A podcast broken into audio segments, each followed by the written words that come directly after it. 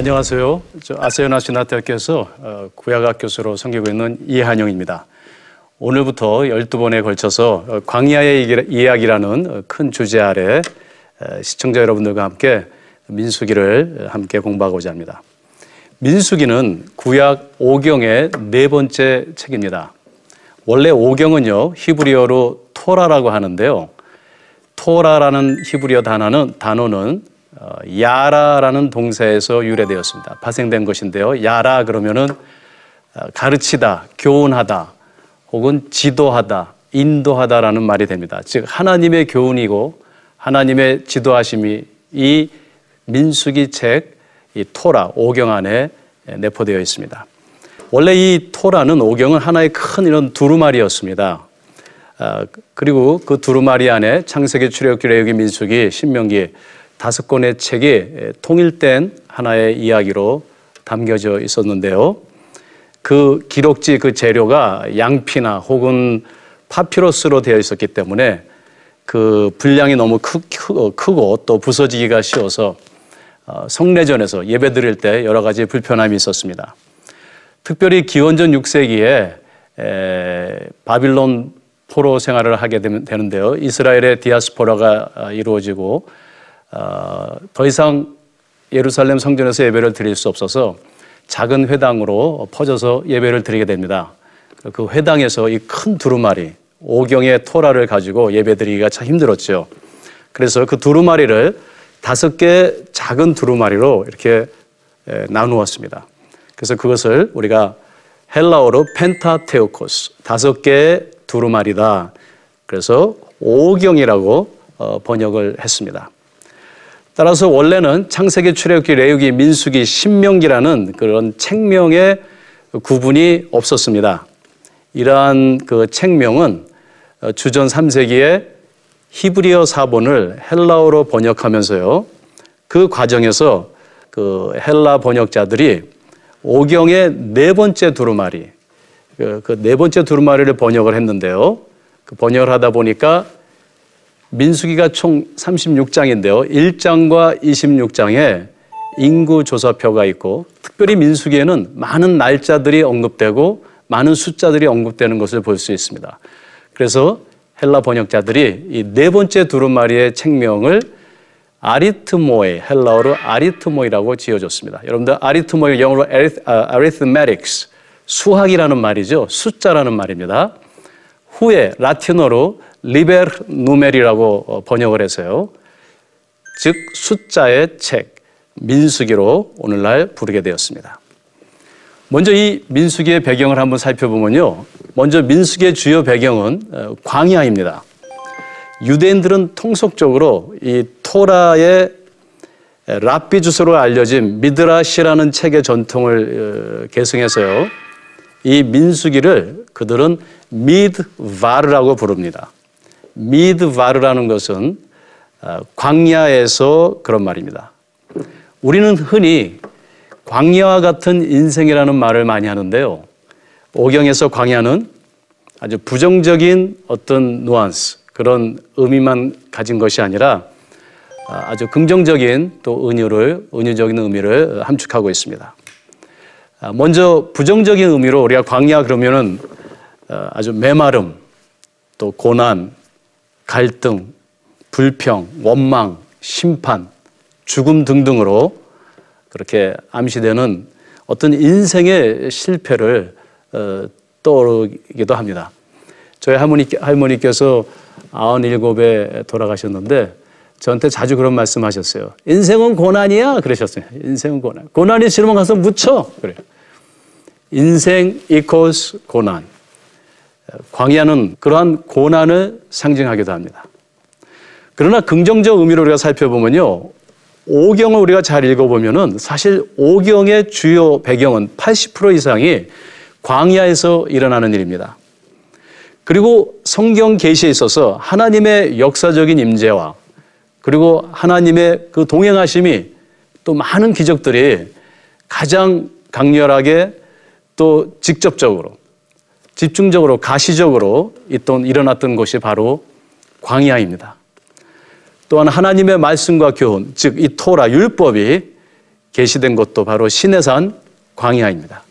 미드바르 광야입니다. 하나님의 임재와 말씀이 있었던 곳입니다. 사실 광야요, 히브리어로 미드바르라고 하는데요. 미드바르는 다바르라는 명사에서 파생된 용어입니다.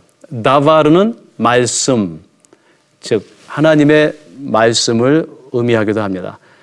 광야가 곧 말씀이라는 단어로부터 파생된 것을 볼 수 있습니다. 이를 토대로 우리는 민수기의 이야기를 광야에서의 어떤 실패와 그럼에도 불구하고 말씀을 의지한 소망의 이야기라고 말할 수 있을 것입니다. 우리는 광야의 길과 같은 이 해아래 믿음의 여정에서 실패할 때도 있고요, 또 넘어질 때도 있습니다. 그러나 우리는 하나님의 말씀을 붙잡고 소망을 가지고 다시 약속의 땅을 향해서 진군할 수 있습니다. 민수기에 나오는 하나님의 말씀은 그저 우리와는 상관없는 어떤 그 한 과거의 이야기가 아닙니다.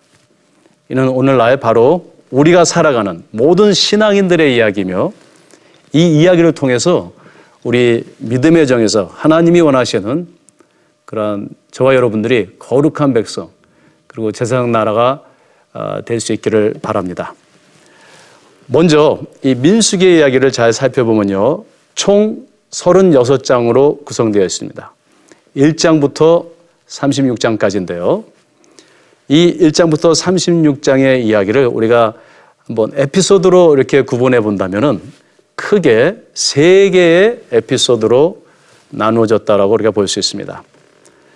큰 분기점은 먼저 1장부터 25장까지입니다. 왜냐하면 1장에 첫 번째 인구조사가 기술되었고요. 그리고 26장에 두 번째 인구조사가 기술되어 있습니다. 그리고 36장이 결론입니다. 그러나 그 이야기의 내용을 우리가 살펴보면은 1장부터 10장까지는요, 시내산을 떠나서 광야로 진군하기 직전에 하나님께서 이스라엘 백성들을 준비시키시는, 우리가 뭐 소풍 갈 때 도시락도 싸고 또 가방도 또 물도 이렇게 준비하는 것처럼 광야로 나가기 전에 무엇을 준비해야 되는지 1장부터 10장에는 광야를 향한 준비의 말씀이 있습니다. 그리고 11장부터 25장은 본격적으로 광야의 진군의 이야기들을 기술하고 있는데요. 그 안에서의 실패와 소망, 또 소망과 좌절이 그런 역경의 역동적인 이스라엘 사람들의 그 모습을 거기에 묘사하고 있습니다. 그리고 26장부터 36장까지는 그 1세대가 광야에서 다 죽고요, 광야 2세대를 향한 하나님의 말씀, 즉 약속의 땅으로 들어갈 백성들을 향한 모세를 통한 하나님의 말씀을 기록하고 있습니다.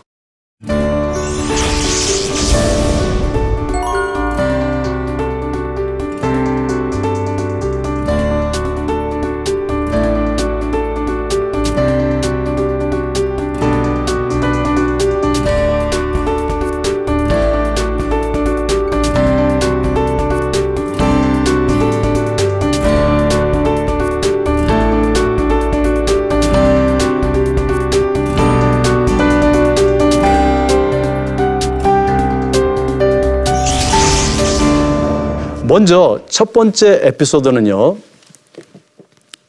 이스라엘 백성들이 이집트에서 출애굽한 지 그 1장 1절에 보면은 둘째 해, 둘째 달, 첫째 날이라고 기록하고 있습니다. 즉 애굽을 떠난 지 제2년 2월 1일입니다. 1년이 지났죠. 그들이 시내 광야에서 머물었는데요. 그 시내 광야에서 하나님께서 모세에게 이제 백성들을 이끌고 약속의 땅을 향하여 광야로 진군할 것을 지시하시는 말씀으로 시작됩니다. 그런데 출발 전 이 1장부터 10장에서 약 20일 동안, 아주 짧은 시간들이죠, 그 20일 동안 광야로 나가기 전에 그들이 그 사전에 꼭 준비해야 할 것들, 꼭 실행해야 할 일들을, 중요한 일들을 하나님께서 모세를 통해서 그들에게 지시하십니다. 크게 4가지입니다. 우리가 광야로 나가기 전에 무엇을 과연 준비해야 되는지. 첫째는요, 진군을 인도할 그 리더들의 수를 세우는 일입니다. 또 두 번째는요, 레위인들의 수와 직무를 명하는 일입니다. 그리고 세 번째는요, 그들이 머문 그 진, 또 끊임없이 움직여야 하는 그 진영, 그 진영의 모든 것을 정결케 하는 작업입니다. 그리고 마지막으로 나실인에 대한 그러한 규례입니다. 이 네 가지를 우리가 잠시 한번 살펴보겠습니다. 먼저는요, 이 진군을 위한 그 일꾼들을, 또 군사들을, 리더들을 세는 일입니다. 여기서 우리는요, 단순히 사람들을 세는 것으로 보는데, 우리가 성경을 읽다가 그냥 넘기는 부분들이 있습니다. 예를 들면 숫자가 너무 많이 나오면 넘기고요. 그리고 누가 누구 낳고 누구 낳고 누구 낳고 그럼 넘기고요. 또 어느 지파가 몇 명이 그러면 읽지 않고 넘기죠. 근데 그것은 우리가 성경을 잘못 읽는 것입니다. 사실 히브리 사람들에게 있어서 숫자는 오늘날 우리가 물리적으로 생각하는 어떤 정량적으로 생각하는 숫자의 개념을 훨씬 넘습니다. 그들에게 숫자는 굉장히 상징적인 것이고요. 또 숫자가 히브리 알파벳으로 쓰기 때문에 그 숫자에 많은 의미를 부여하고 있습니다. 그래서 히브리 사람들은 역사를 기록할 때 앞부분에 인구조사표나 혹은 계보를 항상 거기에 기록합니다. 그 이유는 그 계보에 나오는 숫자들이 아주 중요한 의미들을 함축하고 또 암시하고 있기 때문입니다. 그래서 이 민수기 1장은 바로 이 숫자로 시작하는데요, 이 숫자의 어떤 의미들을 우리가 한번 살펴보겠습니다. 먼저 광야 진군 준비에 있어서 리더를 세우는 인구조사와 관련해서요, 첫 번째 1장 1절부터 1장 54절에 하나님께서 그들에게 사람을 세라고 하는데요, 우리가 1장 2절 3절을 한번 볼까요? 너희는 이스라엘 자손의 모든 회중 각 남자의 수를 그들의 가족과 종족을 따라 그 머리를 세워라. 그 숫자를 세라고 이렇게 얘기했는데요, 제가 여기서 직역을 했습니다. 네사 에트로시, 머리를 세워라 그러셨습니다. 이스라엘 중에 20세 이상으로 군대로 나갈 수 있는 자와, 그 다음에 너와 아론은 그 군대대로 세워라. 내 지파의 각기 족족에 두령 한 사람씩 너희와 함께하라. 두 그룹을 세는데요, 하나는 20세 이상의 남자를 세우고요, 또 한 그룹은 그 각 지파의 두령을 세는 것입니다. 먼저요, 센다라는 이 의미를 한번 살펴보겠습니다. 광야 진군에 앞서서 사람의 머리를 세라는 것은, 이것은 그냥 숫자를 세라는 의미가 아닙니다. 숫자를 올바로 세라는 의미가 있습니다. 광야로 나가려면 가장 급한 게 뭘까요? 제가 감히 모세라면요, 아마 먼저 우리가 음식이 얼마만큼 있는지 음식을 준비하고, 또 옷이 몇 벌 있는지, 또 신발이 몇 켤레가 있는지, 또 그 외에 광야에서 생존하기 위해 많은 기구들을 우리가 아마 세워보고 점검하고 준비할 것입니다.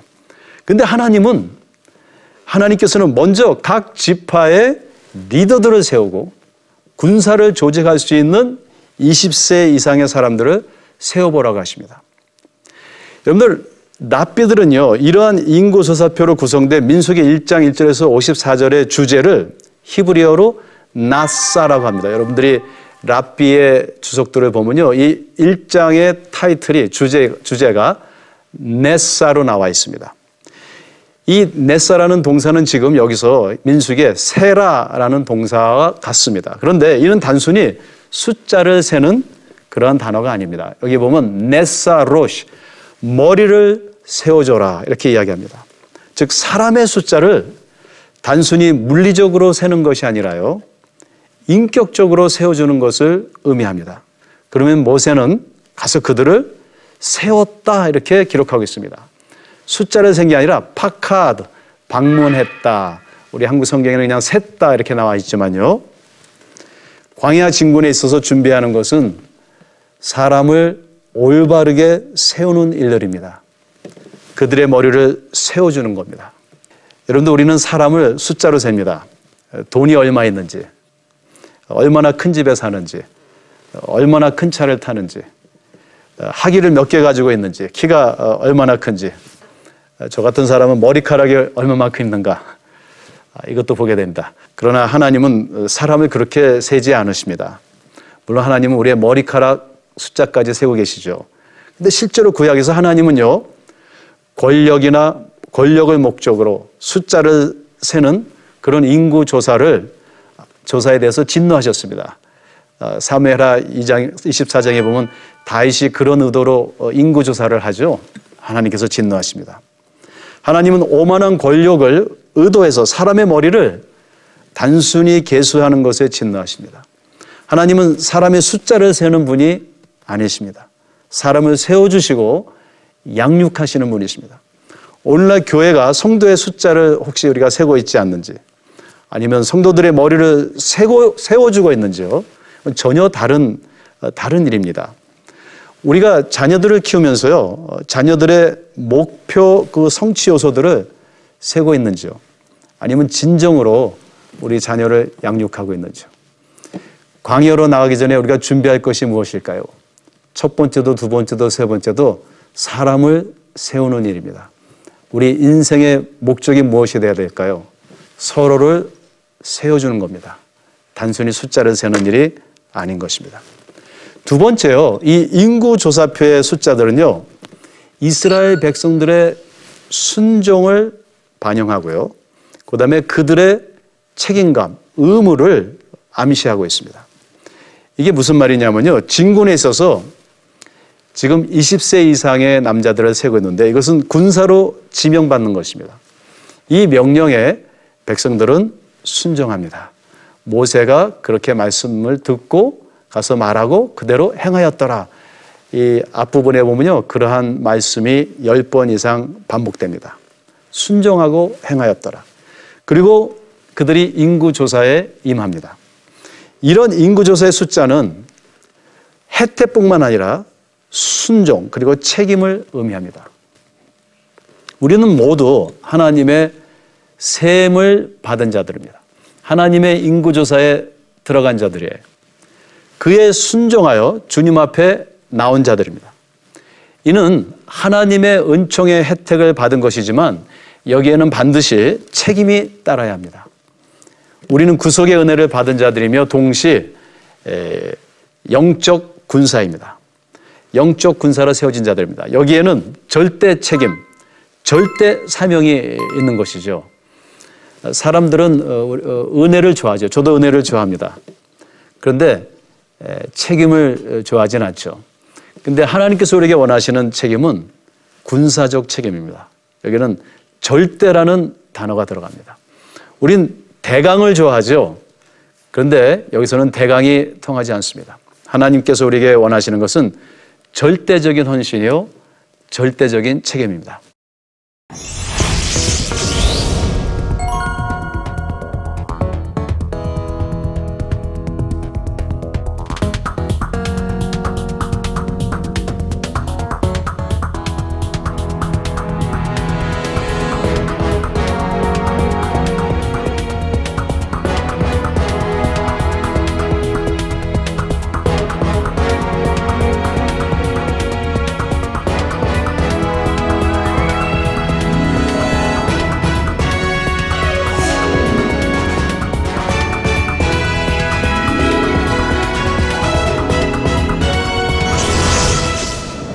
세 번째로는요, 이 숫자는요, 하나님의 역사적 주권을 반영합니다. 여러분들 이 숫자를 자세히 보면은 그 20세 이상의 남성들이 한 60만 명이 넘습니다. 이건 놀라운 일입니다. 왜냐하면은요, 이스라엘 백성들은 애굽에서 노예로 400여 년을 지냈습니다. 우리 생각에는 아마 그 인종이 멸종될 거라고 생각했는데요, 아브라함에게 약속하신 그 축복의 언약이 지금 이 60만 명이라는 대표적인 이 숫자로 반영되고 있습니다. 하나님의 약속이 하나님의 주권 아래 그러한 많은 역사적이고 또 환경적인 어려움에도 불구하고 성취되었다라는 것을 보여줍니다. 이 숫자가 주는 의미를 한번 잘 생각해 볼 필요가 있습니다. 제 친구 목사님이 한 분 계신데 1.5세입니다. 미국에서 한국에 놀러 오셨는데 제가 한번 이렇게 관광을 시켜드렸는데요, 차를 몰고 가다가 갑자기 저한테 물어보세요. 왜 저기에 10편, 24편이라는 그런 간판이 써있죠? 그래요. 그래서 저렇게 보니까 시편 24편이 아니고 24시의 편의점이었습니다. 우리는 그 숫자를 이해하려면 그 숫자의 배경을 잘 알아야 됩니다. 이 민수기 1자 인구조사에 기록된 숫자들은 아브라함과의 언약이 성취되었다는 것을 우리에게 보여주시는 것이고요. 그리고 하나님의 축복이 점진적으로 성취된다는 것을 우리에게 보여줍니다. 창세기 49장 1절에서 28절을 보면은 야곱이 그 열두 아들을 축복하고 저주합니다. 근데 지금 바로 민수기에 지금 이 첫 번째 인구조사의 숫자들을 보면은 그 야곱의 축복과 저주가 반영된 것을 우리가 볼 수 있습니다. 첫 번째 인구조사가 나오는데요. 루벤으로부터 총 납달리까지 12지파입니다. 야곱은요, 그에게 12아들이 있었는데 창세기 48장 49장에서 자기 그 12아들을 축복하고 저주하는데요. 그 12아들 중에 시므온과 레위, 같은 어머니 배에서 태어난 두 아들이죠. 시므온과 레위를 묶어서 저주합니다. 우리가 이 저주에 대해서 우리가 나중에 좀 더 세밀하게 이야기할 건데요.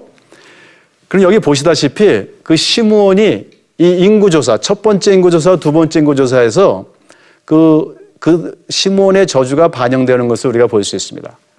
첫 번째 인구조사에서는요, 20세 이상이 59,300명이었습니다. 두 번째 인구조사에서는 22,200명으로 줍니다. 여러분들 한 세대 안에 인구가 반으로 주는 것은 멸종과 가깝습니다. 그런가 하면은 야곱이 축복한 대로 이 12지파 중에서요, 유다가 큰형 장자 루벤보다 더 숫자가 많아지는 것을 볼 수 있습니다. 숫자를 배열해서 땅을 분배하기 위함입니다. 숫자가 많다는 것은 땅을 많이 차지한다는 것이죠. 즉 장자임에도 불구하고요, 루벤은 야곱의 책망을 받고요, 유다는 야곱의 축복을 받게 되는데요. 여기서 우리는 무엇을 생각해 볼 수 있냐면요, 역사에 대한 하나님의 주권입니다. 즉 이 역사가 우연이 아니고요, 또 이 지금 인구조사표에서 반영되고 있는 숫자들이 그냥 우연히 유다 지파가 이렇게 많아지고 또 시므온 지파는 줄어든 것이 아니라는 것입니다. 이 역사적 주권 아래 저 여러분들이 있습니다. 마지막으로요, 두령들의 이름을 여기 지금 나열하고 있는데요. 이 두령들의 이름은 하나님의 임재와 인도하심을 반영하고 있습니다. 이름들을 잘 살펴보시면요, 여기에 이름들이 24개의 이름이 나오는데요. 엘리수, 슬루미엘, 느다엘, 엘리압, 계속 나옵니다. 엘리샤마, 가말리엘, 엘이라는 단어가 계속 들어가죠. 엘은 하나님, 히브리어로 하나님이라는 것입니다. 또 거기에 보면요, 슈데우, 슈리샤댓, 암미사댓 이렇게 나오거든요. 샤댓, 샤데라는 발음이 나오는데요, 샤다이, 전능하신 하나님이라는 것을 의미합니다. 또 보면 엘리수, 수리사떼, 그다음에 부다수, 수르라는 말이 계속 나오는데요, 이것은 반석이라는 의미를 가지고 있습니다. 또 암미나다, 암미후, 암미사떼 계속 암미라는 단어가 반복되는데요, 모든 이름에 하나님께서 우리와 함께 하시다, 우리는 하나님의 백성, 나의 백성이라는 의미입니다. 또 뭐 아비단, 아비, 아버지, 하나님 아버지라는 의미를 갖고 있죠. 광야 같은 이 세상을 진군하는 데 있어서 여러분들 우리가 가장 먼저 우리가 세워보고 준비할 것은 금, 은, 옷, 음식, 텐트, 무기가 아니었다라는 것입니다. 저 여러분들이 광야 같은 세상을 향해 나아갈 때 우리가 준비해야 할 것들은 과연 무엇일까요? 그죠? 우리가 가장 의지해야 할 것들이 무엇일까요? 그것은요, 바로 주님의 인도하심입니다. 이 모든 이름들에서 암시되는 것처럼 하나님과 동행하는 그러한 하나님께서 우리 삶에 임재하는 것입니다. 마지막으로요, 이 진군 우리가 한번 이 편성을 한번 보겠습니다. 이 진군하다가 진을 쳐야 되는데 2장 1절부터 34절에는 이 진을 어떻게 편성해야 되는지 하나님께서 명하고 있는데요. 특별히 2장 2절에 보면요, 이스라엘 자손은 각각 그 기와 그 종족의 기호 곁에 진을 치되 회막을 사면으로 대하여 치라, 이렇게 얘기하셨습니다. 이스라엘이 진을 칠 때는요, 항상 특정한 그런 기하학적인 구도로 진을 쳐야 합니다. 여기에 도표에 보면은 성막을 가운데로요, 이 성막을 가운데로 먼저 레위 지파들이 성막 사방으로 진을 쳐야 됩니다.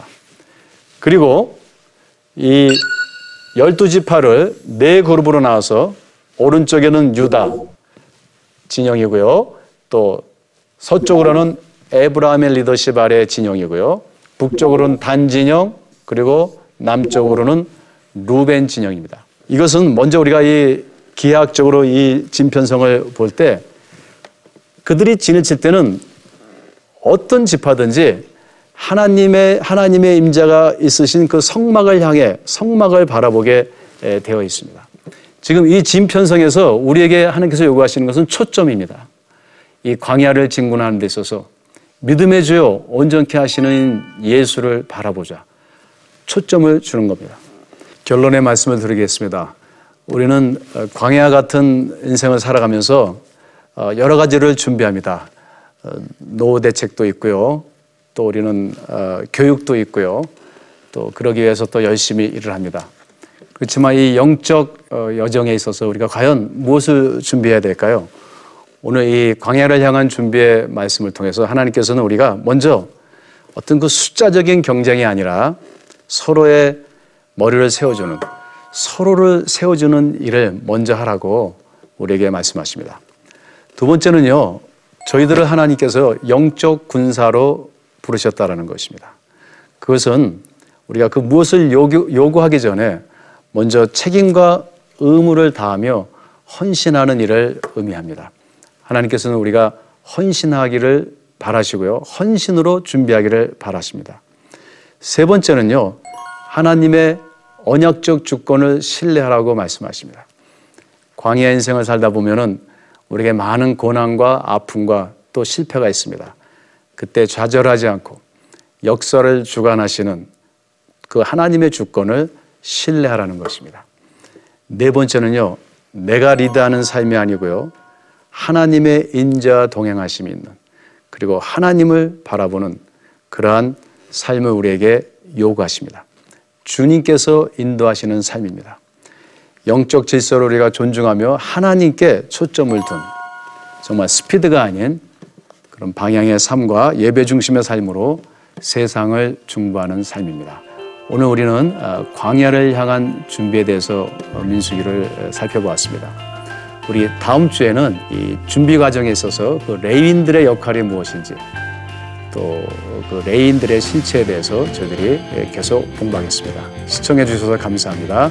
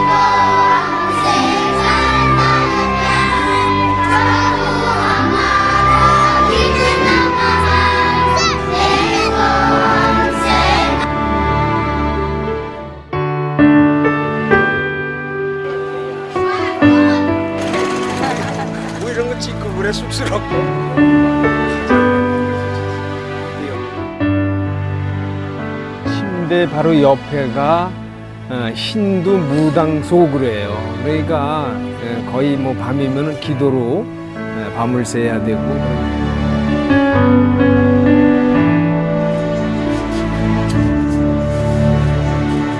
나이로 보면은 이제 젊은이들보다는 이제 천국 갈 날이 좀 가깝잖아요. 그러니까 이제 준비도 좀 절실해요.